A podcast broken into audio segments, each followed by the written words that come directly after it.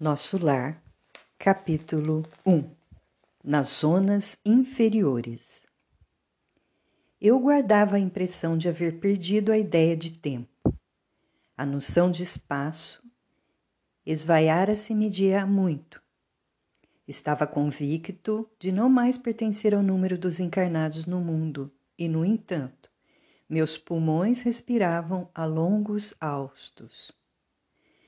Desde quando me tornara joguete de forças irresistíveis?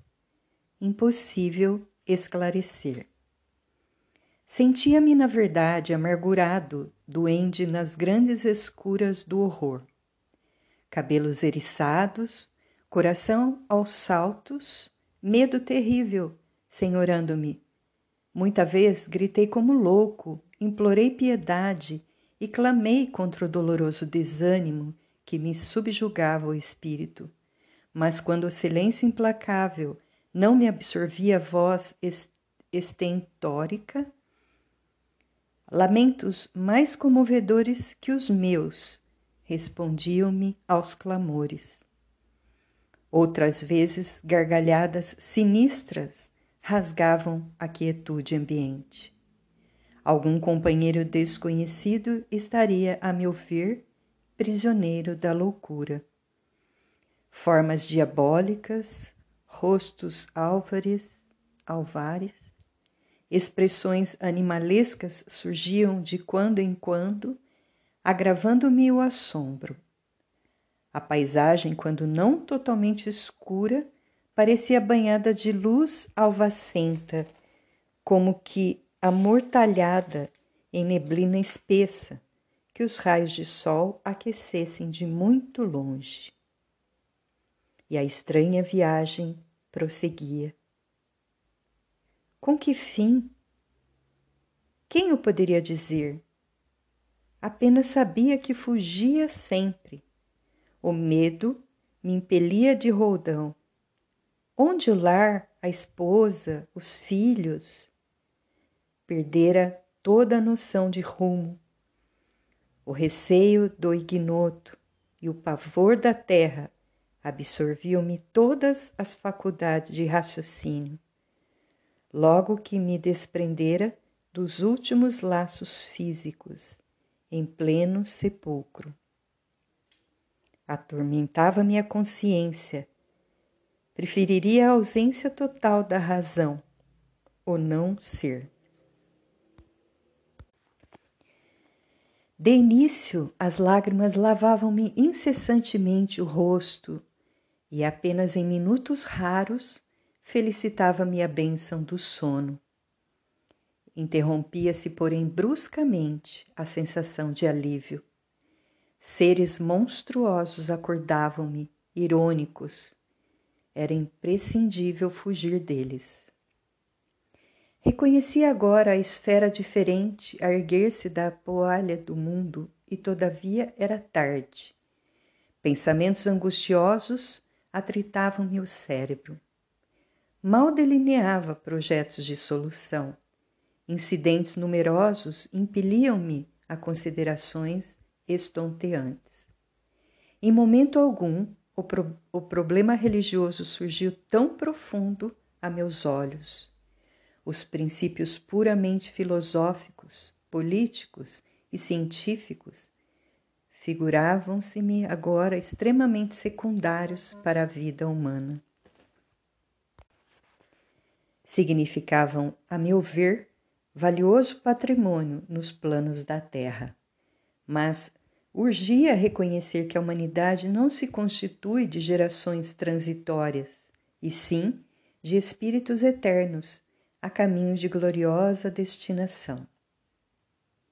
Verificava que alguma coisa permanece acima de toda cogitação meramente intelectual. Esse algo é a fé, manifestação divina ao homem. Semelhante análise surgia, contudo, tardiamente. De fato, conhecia as letras do Velho Testamento e muita vez folheara o Evangelho. Entretanto, era forçoso reconhecer que nunca procurara as letras sagradas com a luz do coração. Identificava-as através da crítica de escritores menos afeitos ao sentimento e à consciência, ou em pleno desacordo com as verdades essenciais. Noutras ocasiões, interpretava-as com o sacerdócio organizado, sem sair jamais do círculo de contradições onde estacionara voluntariamente. Em verdade, não fora um criminoso no meu próprio conceito. A filosofia do imediatismo, porém, absorvera-me. A existência terrestre que a morte transformara não fora assinalada de lances diferentes da craveira comum. Filho de pais talvez excessivamente generosos, conquistara meus títulos universitários sem maior sacrifício. Compartilhar os vícios da mocidade do meu tempo, organizar o lar, conseguir filhos, perseguir as situações estáveis que garantissem a tranquilidade econômica do meu grupo familiar, mas, examinando atentamente a mim mesmo, algo me fazia experimentar a noção de tempo perdido com a silenciosa acusação da consciência. Habitara a terra, gozara-lhe os bens, colher as bênçãos da vida, mas não lhe retribuíra ceitil do débito enorme. Tivera paz cuja generosidade e sacrifícios por mim nunca avaliei. Esposa e filhos que prendera ferozmente nas teias rijas do egoísmo destruidor. Possuíra um lar que fechei a todos os que palmilhavam o deserto da angústia. Deliciara-me com júbilos da família, esquecido de estender essa bênção divina à imensa família humana, surdo a comezinhos deveres de fraternidade. Enfim, como a flor de estufa não suportava agora o clima das realidades eternas. Não desenvolvera os germes divinos que o Senhor da vida colocara em minha alma. Sufocara-os criminalmente no desejo incontido de bem-estar. Não adestrara órgãos para a vida nova.